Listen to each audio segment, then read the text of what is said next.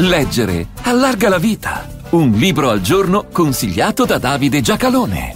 Il libro è stato concepito e scritto come una sorta di diario civile, le osservazioni di un cittadino che non si sente estraneo alle sorti collettive, che veglia sulle vicende nazionali, che usa il lume della ragione e annota l'infinità di angoli oscuri che incontra e intravede chiedendosi dove sia il lume e dove sia lo Stato che dovrebbe leggerlo. Matteo Grossi, Cercasi Stato disperatamente pubblicato da Male Edizioni nel 2023.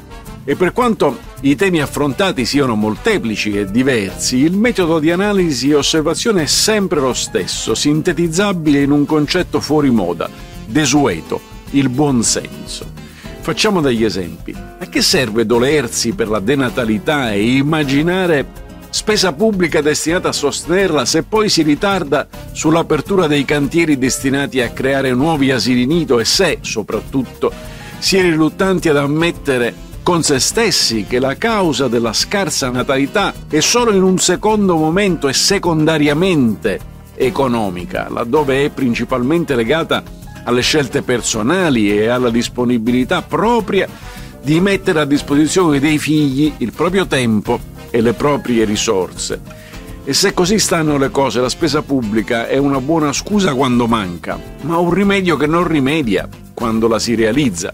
Di che capita con la lunga e costosissima collana dei bonus di cui i governi che li adottano decantano le lodi in quanto ad aumento dei consumi e del fatturato relativo ad alcune tipologie di lavoro, ma sono restiti da raccontare cosa comportano in termini di costi per tutti, o, per essere più precisi, per quei cittadini che sono leali nei confronti del fisco. Se il denaro pubblico è inteso come denaro di nessuno, è segno che non c'è lo Stato non è percepita la presenza e la funzione di chi quel denaro amministra in nome collettivo e se lo Stato non c'è, la sola cosa che rimane è l'appropriazione di denaro da parte di singoli o corporazioni. Poi è inutile chiedersi come si sia arrivati ad avere un debito pubblico così alto, perché si cercò lo Stato disperatamente e non lo si trovò.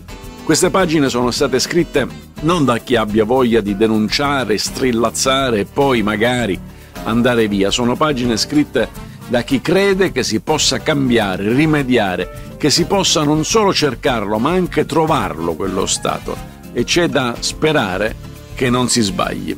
Matteo Grossi, cercasi Stato disperatamente, buone pagine a tutti.